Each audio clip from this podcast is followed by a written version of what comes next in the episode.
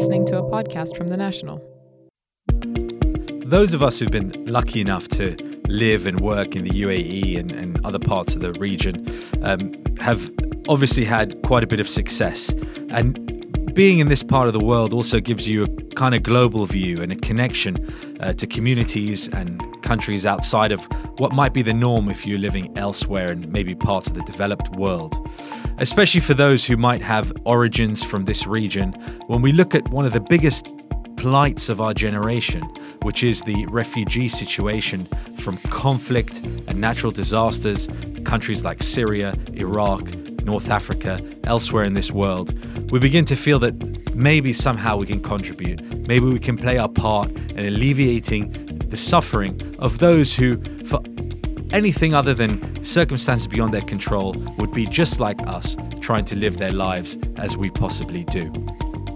Welcome to the last Business Extra episode of 2017. I'm Mustafa Al Rawi. We're coming to you from the Nationals newsroom in Abu Dhabi. And for this episode, we're going to be speaking to, in just a moment, a fund manager from New York, talking about how he went and experienced the realities of the refugee camp in Lebanon. Also to the United Nations Refugee Agency on how you can provide a voice for refugees. And later on, we'll be talking to MasterCard for their experience on how the private sector can also help. So, as I mentioned, let's hear that personal story from Khalid Beydoun, managing partner at New York hedge fund Repost Capital. He talked to me about the experience of taking his children to visit a Syrian refugee camp in Lebanon at the end of the summer. And he told me all about it. We visited a place uh, in northern Lebanon, so near the Syrian border, in a place called um, Akkar, which is. Um, north of Tripoli, uh, not a you know not a not a particularly nice area, um, a lot of poverty up there anyway, and we visited a place called um, Malak, which is a center that was set up by uh, an NGO that one of our friends introduced us to. Uh, and her mission was essentially to provide a center or a, a, location where kids from the nearby refugee camps could come and not just learn, but, but be in an environment where they can be around other children. Um, so you know, I was fascinated by the whole concept, and um, we went up there with, with, with the kids, and they had, you know, I think probably one of the most uh, important experiences of their lives because they you know, they, they still, to this day, and I know it's only recent, they still are able to relate to kind of where they live, which is in the middle of Manhattan, compared to to what we saw. So it was a, it was it was a tough experience, but I think from a learning perspective, it was fascinating. Now, to, to take a step back, you've you've had a very successful career in investment banking. You currently run a hedge fund out of New York. Originally, you're Lebanese, but you haven't lived in Lebanon full time for a long, long time. And there, there's always a temptation to think that um, you know you've you've moved on, your family's moved on, and and so there's there's probably a, many many issues more immediate, more local um, in New York or in America that, that might interest your children and yourself much more. So, what motivated you to kind of stop? Hold on a minute. Let's not take the the usual family holiday at this point, and let's take the kids, the oldest being uh, 11, the youngest being six, and let's take them to this camp and show them what's happening there. I mean, your discussions with your wife, with your boss, with your um, with your colleagues. I mean, uh, you know, it must have been a very difficult decision to make. Yeah, it was and it wasn't. I think, um, I mean, just in terms of my, you know, my my family still lives in Lebanon, so maximum we'll go once a year. Sometimes we skip, but we we try and go at least once a year, and probably spend around um, two weeks there. And what I found really interesting when we got to Lebanon was how uninterested the local population was with the Syrian crisis or the refugee crisis. The um, the locals or the local Lebanese, you have to look at it from their perspective as well, have reached a point where they just, I, th- I don't think they're able to, to absorb or to process uh, tragedy, and so therefore they just ignore it.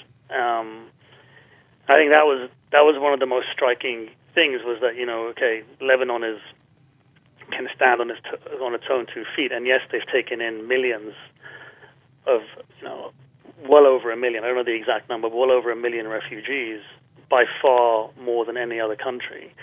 Um, but the local population are not helping.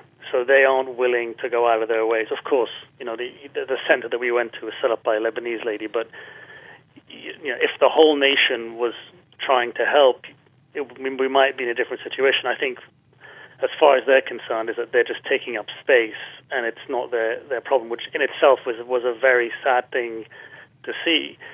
Um, so kind of that was that was intriguing. Even my even my kind of my parent, I mean, my parents said yes, you know, I think you should go and see, but there's no interest amongst the local Lebanese to you know do what we did, just go up and visit or see how they can help or whatever, whatever, whatever it is. And that's you know it's very hard to judge that because we don't we don't live there. But I found that to be quite interesting. Um, and I mean the reason why we took time out was was very simple. It's you know we're extremely fortunate where we live now, and um, it's very hard for my children to see anything like this. I think this is one of the biggest tragedies of our generation.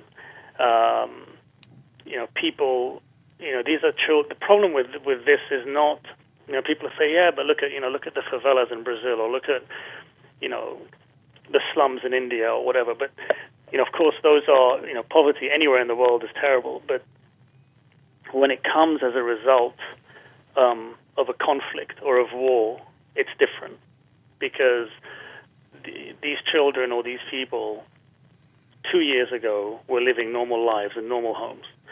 They've been displaced uh, in a in a, in a very cruel way and are having to effectively eat off the floor. And you can almost tell that it's entirely new to them what they're experiencing. This isn't something that they grew up in or anything that they've that their system is, is used to processing.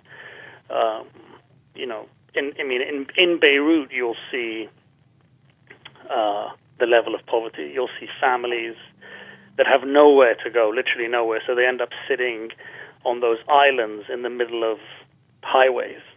You know, mother, father, three, four, five children, um, begging, obviously, and literally eating off the floor. You know, in, in some cases, there's infants, brand, you know, babies that were just born that are, you know, effectively hanging in the middle of an island uh, on the highway, and this is just one glimpse. You know, you have this is happening across the Middle East, but it's happening in, in a big way in Lebanon. So, you know, for us to have a chance to to see that was important for me, and um, and so yeah, we took you know we, we, we took we took the kids, and uh, my eldest I think was probably the most affected because she could process what was going on, and uh, you know, I think I think she learned a lot from that.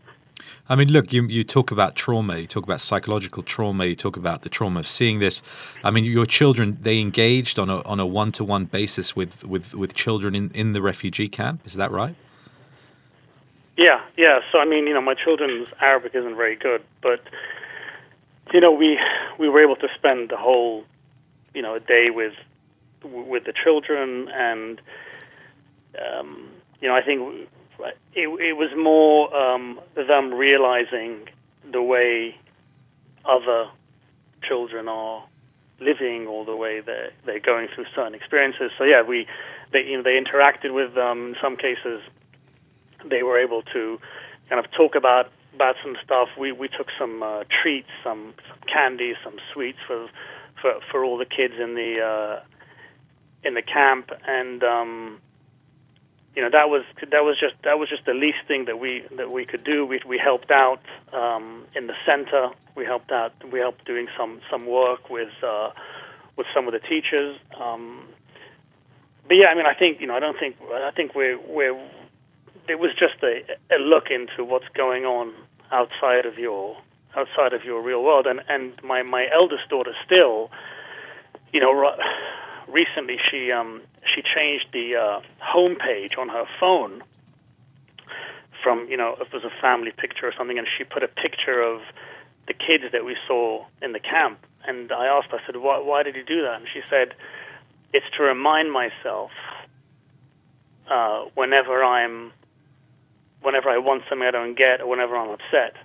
And that to me was kind of very important because it was almost the whole purpose of, of why we did this was effectively to not just give them perspective, but to you know obviously to genuinely help. But that that I think was an interesting uh, takeaway. And I wonder how much the, the current situation is, playing out in terms of, of your background as a Lebanese person who whose family moved from the Middle East um, several decades ago and settled in, in the West, and, and now there's a completely different atmosphere. It's very hard for anyone from this region um, to try and get that new life there. Even more so. I mean, of course, we've had refugees in the Middle East for a long time, um, you know, going back to the middle of the 20th century. But this this feels like, as you said, um, you know, the the, the, the very much a, a broader, more generational impact that we haven't had since probably the first um, Palestinian refugees following the uh, creation of the state of Israel. So really, this is the biggest uh, sea change in that regard. And and how much does that play into it? That it could have so easily have been your family um, that that could have been stuck in this situation if times were different. Um, I mean, I, I think I think you know the, the extent of the tragedy is almost lost in today's news because I don't think the um, the Western media is that interested in really reporting what's going on, and very often, you know, people are just tired of hearing about problems in the Middle East. So as far as the West goes, kind of outside the Middle East, it's it's not a particularly well covered topic, and in the Middle East itself, it's almost a taboo subject because it's a massive, massive problem.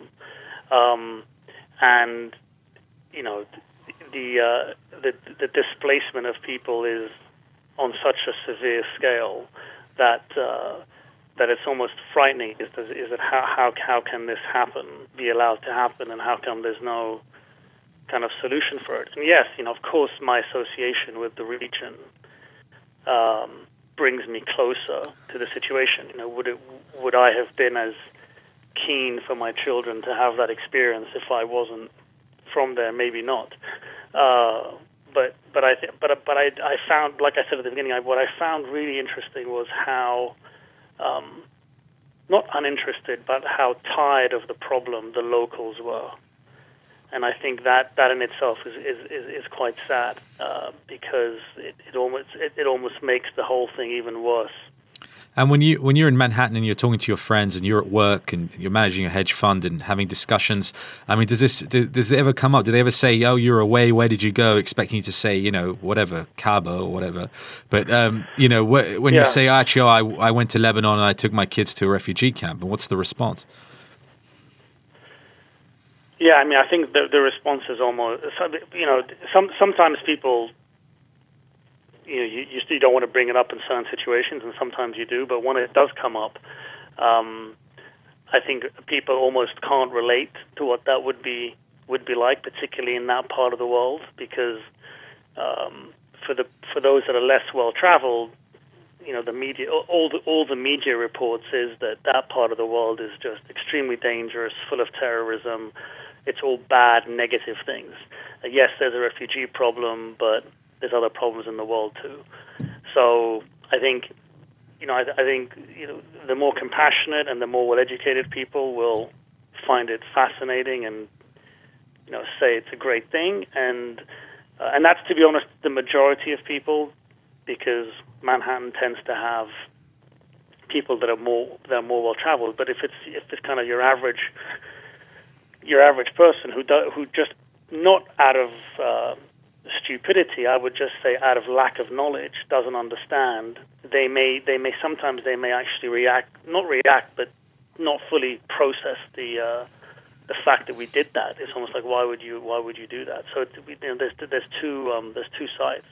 I mean, last year uh, the Obama administration made a call uh, to the private sector to come and help with this refugee crisis. And, and so many companies, I mean, huge companies, Accenture, Airbnb, I mean, the list goes on. I'm just saying the A's, um, but all the way through to Z. Um, one of your investors, uh, Libra Group, has set up a, uh, a proper base of operations in Greece because of their links to Greece for, for refugees there. That's called the Home Project. So it's not alien to, to the circle in which you move in, in terms of the high level private sector in both the US and, and elsewhere.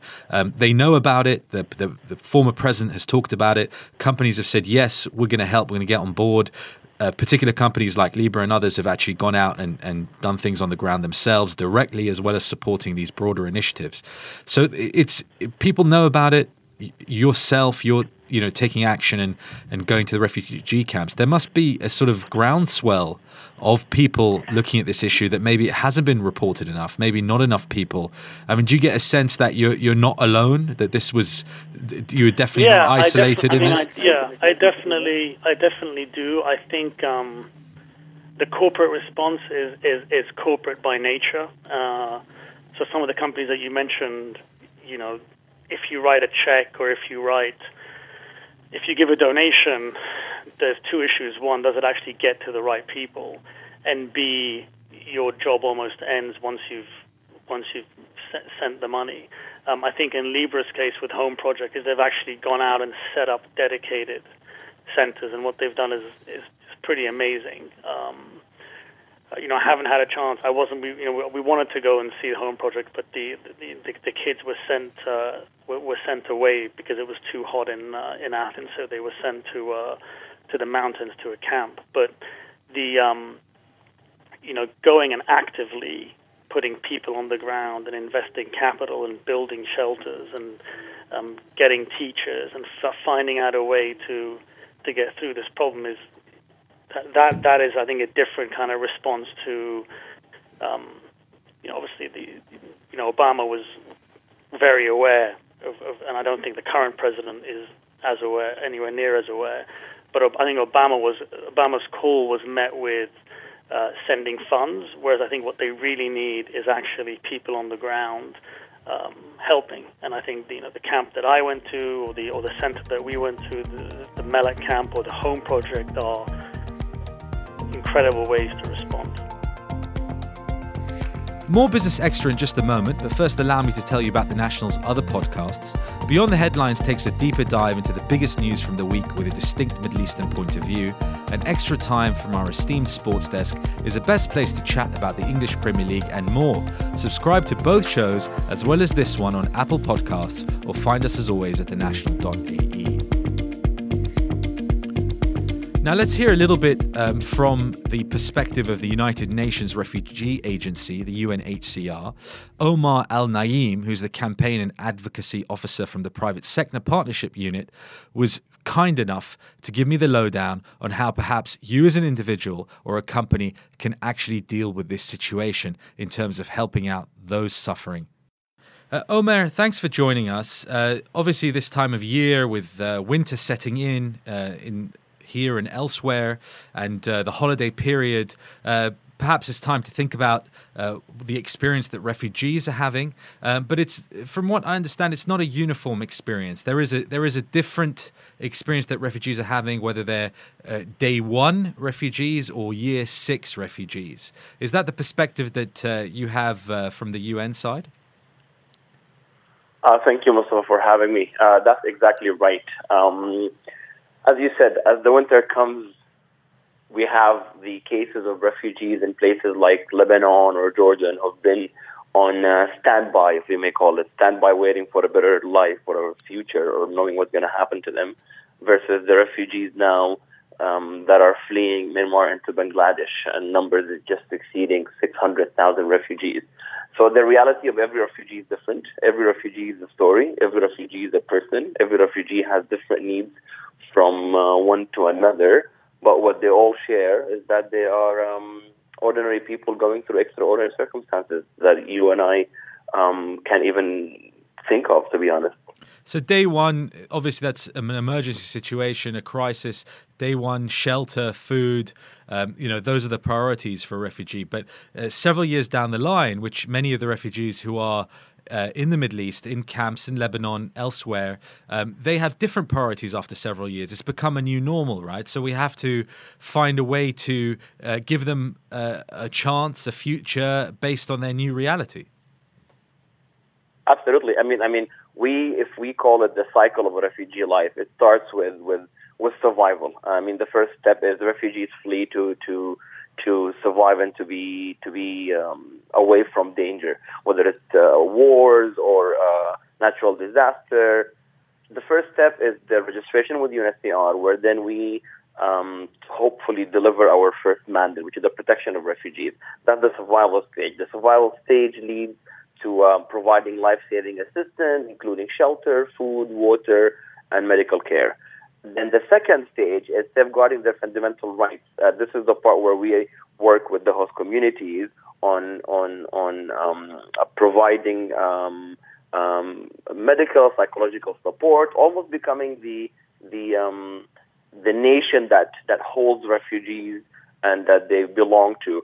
So we act sometimes as as as the the Ministry of Education, um, the police. Refugees come to us with, with with basic needs to safeguard their new reality in the country that has hosted them.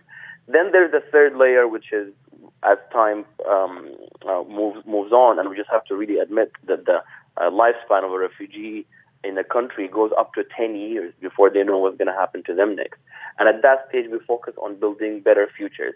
This is where we help families and individuals either return home or resettle them into another look another country that can welcome them in as their their um, future citizens, or provide their provide them the assistance in the country that they're staying in in that transit period. So as you said at the beginning, the, the, the needs are different. The needs vary from one refugee to another. But the reality of 2000, 2017, now entering 2018, that there are 65 million forcibly displaced people worldwide. 65 million people, which are numbers that are close to the second Second World War numbers. So the scale, I have to admit, and maybe I, I as UNHCR shouldn't be saying this, are, are overwhelming. Therefore, there comes the different layers of responsibility, whether it's government, civil society, um, Uh, the private sector, or us, you and I as individuals.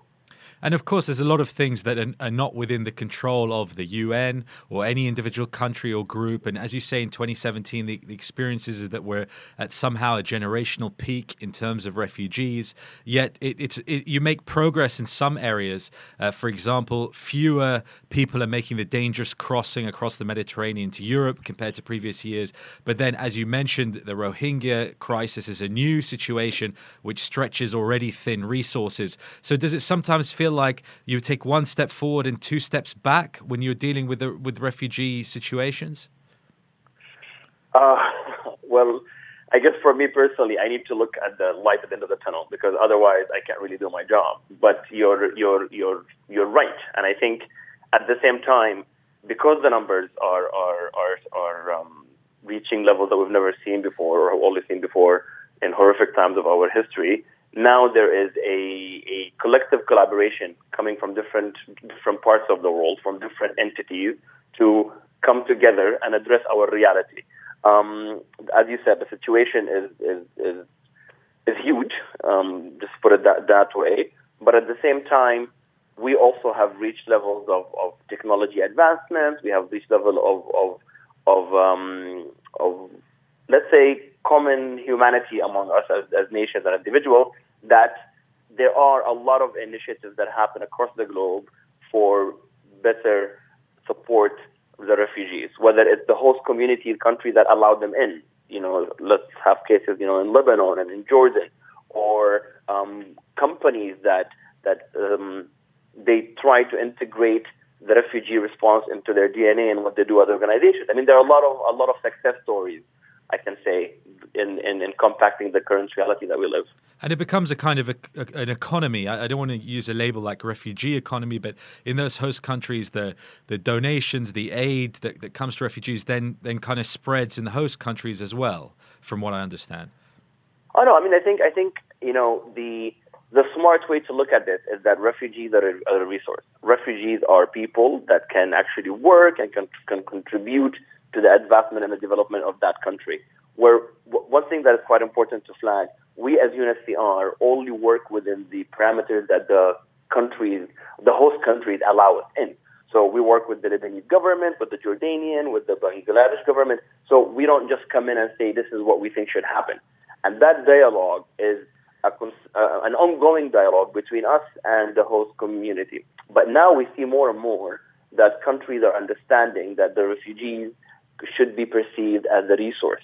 Um, in Jordan now, there are certain work permits that are being issued to refugees. Uh, there are European companies that are telling, let's say, again, a Jordanian example, that um, uh, if country, if companies hire refugees, there will be a bit of tax bracket. It's an economy, as you said, but not not um, not shouldn't be as a burden to the host community, but should be looked at, looked at as a as a as a possibility. To be honest. I mean, the refugee uh, situation has become a talking point around the world. It's become politically very sensitive in regions like Europe. Um, but the Arab world in general, from, from your point of view, uh, from the UN Refugee Agency side, how has the Arab world done in terms of dealing with the realities of, of this sort of refugee peak in our generation compared to other regions? We've, we've become the largest uh, exporter and the largest importer of refugees at the same time. We've seen the, the horrific images of refugees trying to cross the Mediterranean, so we have that in mind. But we should not forget that most refugees who are out of our region, you know, from Syria, Iraq, um, Sudan, are hosted in our region. So the efforts in, in, in our part of the world are, are tremendous in dealing with the crisis. And don't forget, we're not we're not um, we're not a developing um, society. We are still, you know, Lebanon is not a rich country. For example, Lebanon is not Germany. Don't get me wrong. Germany has done fantastic, fantastic work and has welcomed, you know, over a million refugees into Germany. But Germany is not Lebanon. So, you know, a country as Lebanon taking in numbers that are almost quarters population of refugees, that is something that should be saluted and, and, and congratulated on. However, at the same time, there needs to be a comprehensive response the problem of refugees or the issue of refugees, if I may correct myself, is not a Lebanese problem and is not a Jordanian problem and it's not even a Middle Eastern problem. It's a global problem. And the world needs to come together to address this as one unified, um, uh, well, unit. And that actually has led now to what is co- what is um, what is going to be issued in September of this year, which is the New York Declaration for Refugees and Migrants where, you know, last year, 139 member states um, of the United Nations in September 2016 came together for this historic uh, moment to come together and say, okay, we will commit as the world to deal with the crisis. And now, next September, we will hear of something that is called the Comprehensive Refugee Response Framework. Well, then the burden, quote unquote, will be shared not only by the countries that are closest geographically to, to conflict, but by the world um, as a collective force. And how, as individuals, as companies in the UAE, in the wider region of the Middle East, how can we help? How can we give a voice for refugees at the moment? What's your advice? Okay, well, that's a that's a two two sided question. One, how can we as individual help? And let me start by saying we have a, a initiative that we set up that is called Voices for Refugees. Uh, what's a voice for refugee? In, in, in the era of social media, a voice of refugee is someone who can amplify their message of resilience, sharing positive stories of refugees, talking about how important it is to support refugees, getting the story out there. Yeah, the crisis has been going on for so long. There is media fatigue. There is uh, um, less interest on on, on, on, the topic just because we keep hearing all these horrific stories every day. So, as a voice of refugees, we encourage people to talk on their social media, to um, mobilize their communities to come together and support. There is obviously the funding issue, which is the funding gap. Um, we, as UNHCR, and I'm sure a lot of the partners that also work on the issue, are uh, short in funding. Let's just put it frankly. We put a budget every year to, to, to the UN member states, and we say this is what we estimate that we will need to, to, to do our job and support refugees. 52% is the short in funding for us for 2018, 52%. So here we rely on the on the generosity of the private sector, on individuals to also do their bit and contribute as much as they can financially. But then there is the amplifying the message and, and, and being a voice for refugees, and at the same time funding is also a very important part so we can do what we what we need to as an organization. It's a catch 22, isn't it? Because as you quite rightly say, uh, for a refugee, you want to empower them, you want to give them a future. So it isn't just about putting your hand in your pocket and giving money. So, you know, be a voice for them, go on social media, advocate for their situation, advocate advocate for them as you quite poetically say as ordinary individuals going through ordinary extraordinary circumstances. However, at the same time, the realities are you also need funding to meet either the emergency responses that happen or to meet the extra requirements in winter or just to just to deal with the various uh, organizational aspects of uh, the refugee crisis. So you do need money as well. So it's a, it's a case of working along both channels, correct? Oh, absolutely, absolutely. And the funding and the funding can actually go into the area where the, the, the donor decides to donate. So, for example, as you said now, there's the winter appeal that's going out from not just UNHCR, but from a lot of different organizations that provide winter assistance to refugees, then there is that emergency of the winter. Please help UNHCR or others keep refugees warm. That's, a, that's an emergency appeal. But at the same time, there are um, funding programs for um, entrepreneurship, women training, women development, education, um, social skills. So the because we go back to the stage of the life of the refugee, the, the, the circle of refugee that I mentioned earlier. Survival, safeguarding fundamental rights, or building a better future. And there are different programs that can fit what what um, what you as an individual feel closely um, towards. And the same thing actually applies to companies. We have corporate partners that would say, okay, so we would like to do a, a fundraising run through our customers or through our employees to donate funding for an emergency situation like winter or Rohingya. But we also have partners that will say, okay, uh, Microsoft will give training for 500 Syrian refugees in Jordan on programming and coding, which is very different if you look at it in terms of where, quote unquote, where the money goes. So there are different stages of, of engagement with UNHCR depending on who you are as an organization and what's important for you from a brand point of view and also as a donor from what what um, occasion touches your heart the most, so to speak. But at the same time, there's another layer that actually I want to talk about, which is how we can learn from the private sector, how organizations like UNHCR or others get the expertise and, and, and know-how that only the private sector has in improving the lives of refugees. And I give actually um, IKEA here as an example of, a, of an excellent partner that we have for, for years. Yes, they do fund us, that is very, very true. But at the same time, their innovation team has working with us for a very long time. That we've established now the um, the shelter unit. So now in new camps, if it's not an emergency situation, they're no longer tents. They're IKEA designed shelter units that we've been working together to to make the living standards of refugees even better. So if if we if I sum that up, and, and correct me if I've missed the point, but hopefully I've been listening well and I haven't missed the point.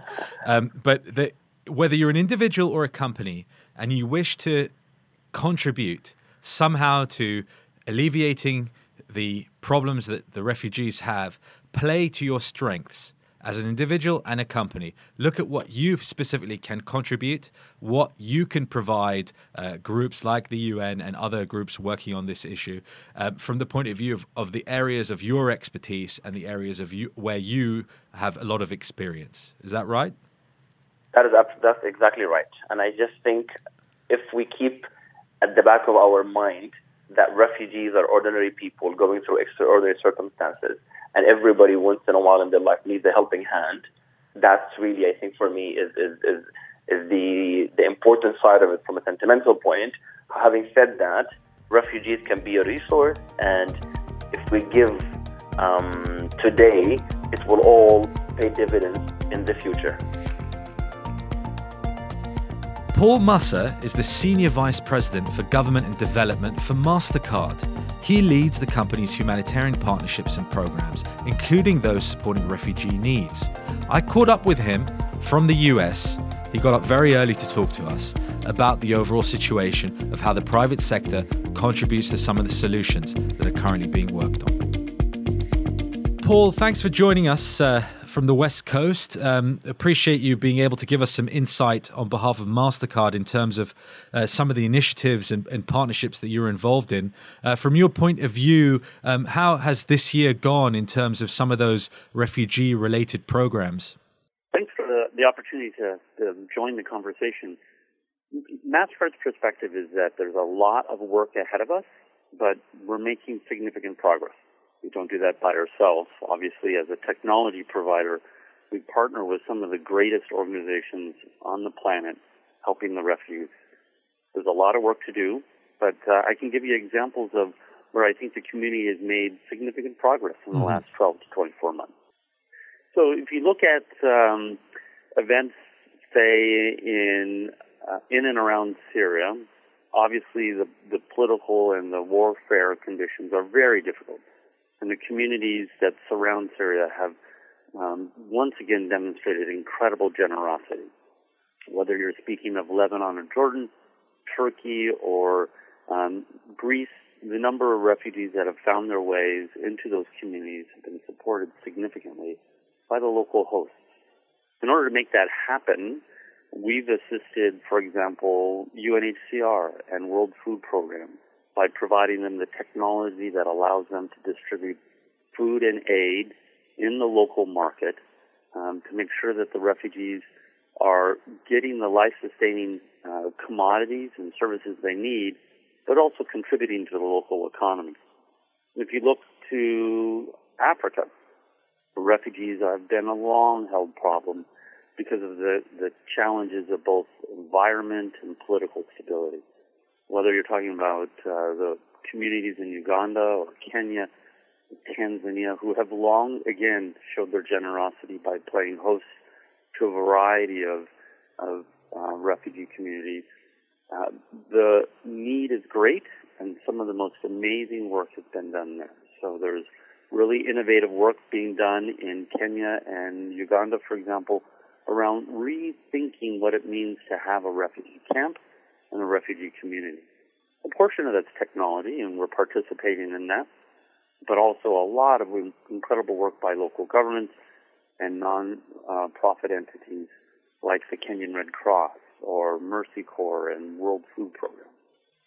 It's interesting that MasterCard is using its own innovations in terms of the digital payment space to engage refugees in the local economy and to kind of connect them there. It's important for the dignity of these people and also for their own empowerment to feel like they, they have some independence, I guess. Is it improving that experience compared to the old days where it was just vouchers or paper or, or, or, or less sort of techie uh, aspect to it? That's exactly right. So, as you point out, historically, assistance to a refugee community meant provision of what the experts call in-kind goods. That's uh, uh, cooking oil or a sheet of tin for a roof. And while that is absolutely critical, and we can never stop making sure that we have those tangible resources available in times of emergency, what the research shows is that the refugee communities and the host communities that support them are extraordinarily resilient. And there's nothing more powerful than the local micro and small entrepreneur, whether that's uh, a bodega who's offering services on the corner of food or a local carpenter. Um, those local shopkeepers or local craftsmen are critical to the economy. And the, the refugees can be a contribution, and our research and the research of others show that they are an important contribution. So by providing them the ability to take the resources that would have used to purchase a bag of rice and converting it into digital currency, a local um, payment tool, and allowing them to buy something in the community, they not only get the choice and the empowerment you talk about, but they also drive the local economy. And, and does that have an additional function? Does it help in terms of allowing these people who initially, as, as we quite rightly talk about, their primary concerns when they first are dealing with the emergency is shelter, is food. But then some of the, some of these people have been dealing with this situation for years in this region, sadly, um, and they move beyond that, and they actually want to have a future, and they want to engage, and they want to to have a sort of hope, if you like, that they can be productive members of society and and have some kind of of, of so, something to work towards how how does implementing this technology help in terms of entrepreneurship or startups or or even them finding a job? Is it is it somehow a gateway to that? It is. You know, it's, it's um, I, I, can think of two really great examples: um, Rwanda and Uganda, for example. Um, Uganda is experiencing one of the fastest growing refugee populations in the world. And the government of Uganda the humanitarian and development organizations, along with the private sector, have really not simply handed out goods, but they have reached out and said, let's make you part of this community, not just a visitor. And as such, it recognizes the reality that refugees frequently, although they want to go home, they can't go home right away. And so rather than having them forced to stay in a in a small camp where they live by the grace of the local government and the international community giving them something. It says to them, let's have you become a cherished part of this community as long as you're here. And if you're a farmer, let's help you be a farmer. If you're a craftsman, let's help you be a craftsman. And there's lots of great examples of this. In Uganda, in the area around Bidi Bidi, there's incredible work being done around allocating um, land and encouraging the refugees to take up their farming skills again and provide for not just themselves but the Ugandan community. Same would be true in the work that the Center for Inclusive Growth here at MasterCard is partnering in Rwanda around enabling small and micro enterprises to take the skills that they bring with them from their country of origin and helping the Rwandan community grow because they have a craft that they can provide. They have a skill. Those kinds of investments are critical. It's where the private sector really can flourish. We understand well what it takes to help a small enterprise grow. And when you have fertile ground, like the, the work that the government of Rwanda and the government of Uganda have provided, there, there's really great opportunity for both sides of this equation. And this kind of sustainable sustainable approach is important because the, some of the concerns of the host countries are obviously security, huge influx of refugee population. So the idea that there can be a route towards something productive then then can also tackle some of these initial concerns of the host country, I imagine. And having a digital payment system means things can be tracked. So, from the point of view of security of, of, of, of aid and donations and, and the wider security picture, that must be helpful. It, it is. It's absolutely helpful. And, and sometimes it's quite apparent.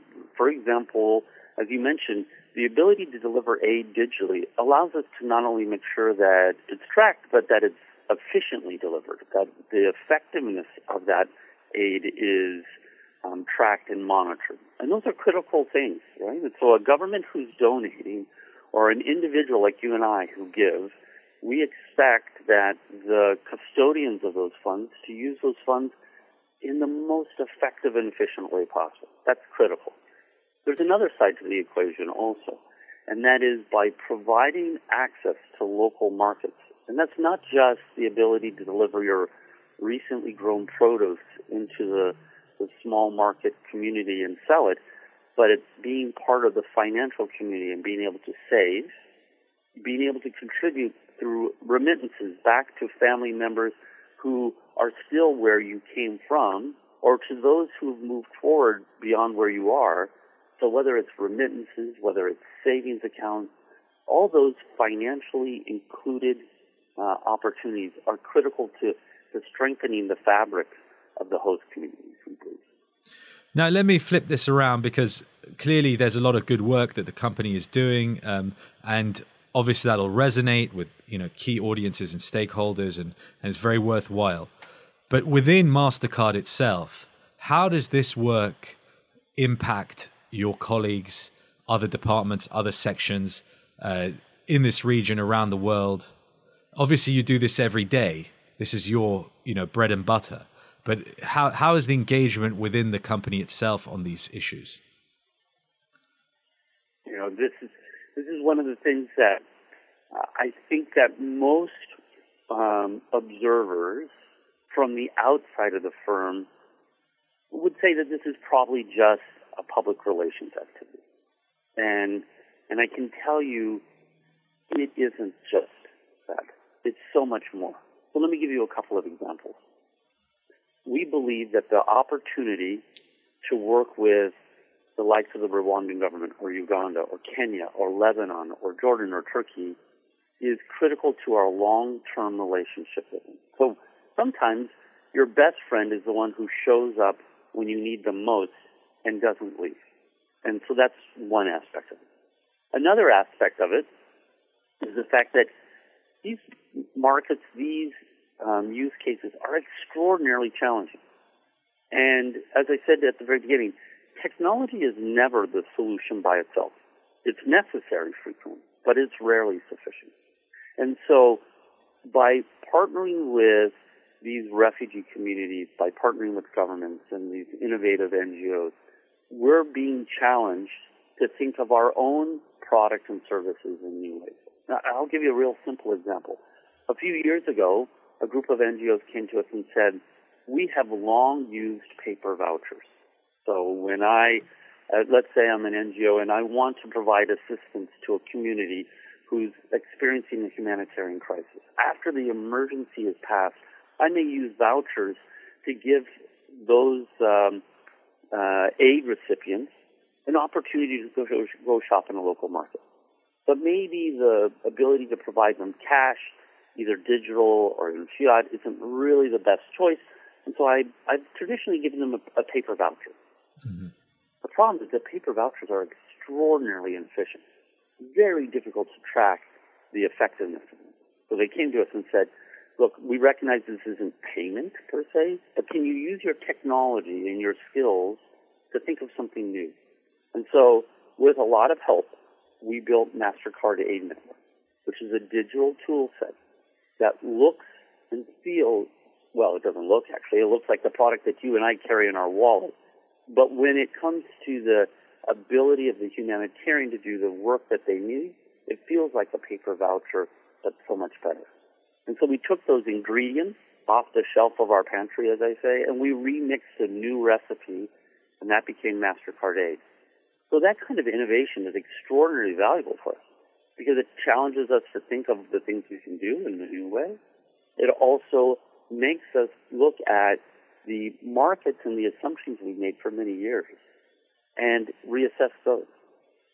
I'd say that there's a third function here besides the partnership with the local community, besides the innovation. And that is a, a strong, deeply held belief here at MasterCard that isn't just public relations, that a company that wants to be part of a community must contribute to that community. And, and this extends all the way into the work that my team does, that the volunteer efforts that we find around the company, um, in every corner of the world. This is a critical component. It's part of our DNA. And so it's not just a public relations activity. And we find that successful companies have very similar models of execution. And what advice would you offer to a company that uh, maybe one of the chief executives or senior executives is listening to this interview now and is thinking, hmm, maybe we want to uh, get into that space and, and kind of make that a part of our our corporate social responsibility or our outreach to the community or the wider region, you know, one or two pointers that you could give them to get started? You know, what's the approach they should take? So I have a couple, and they're pretty straightforward. One is don't come to the table with one solution. Come to the table with everything you have. So if you have the ability to be philanthropic, be philanthropic. Don't forget you know, the CSR work. That's important also. We all have a social responsibility, and that includes corporations. The third thing is the work that I do, which is we call the shared value model. And in this case, we ask, what is it that we do every day as a business that is applicable in these cases of need? So I do payments. I, I, am not uh, a healthcare practitioner. And so I look at the problem from the payments perspective. I know that there are logistics companies who look at it from the logistics perspective. And we would, we tell our partners in market, that's where you bring your greatest power with them. That's where it's a sustainable solution, good for the business, and it's good for the community. So in our case, we do payments. In our conversation at the table when we participate, we start there, and that's what we contribute. And we would encourage folks to do exactly the same thing. Look at your skills, use those to make a change. This was the Business Extra podcast for this week and 2017. I hope you've enjoyed it. You can read our fuller coverage on thenational.ae. Thank you for listening. Subscribe to this and our other shows on Apple Podcasts. I'm Mustafa Al Rawi, wishing you a very happy new year. See you next year.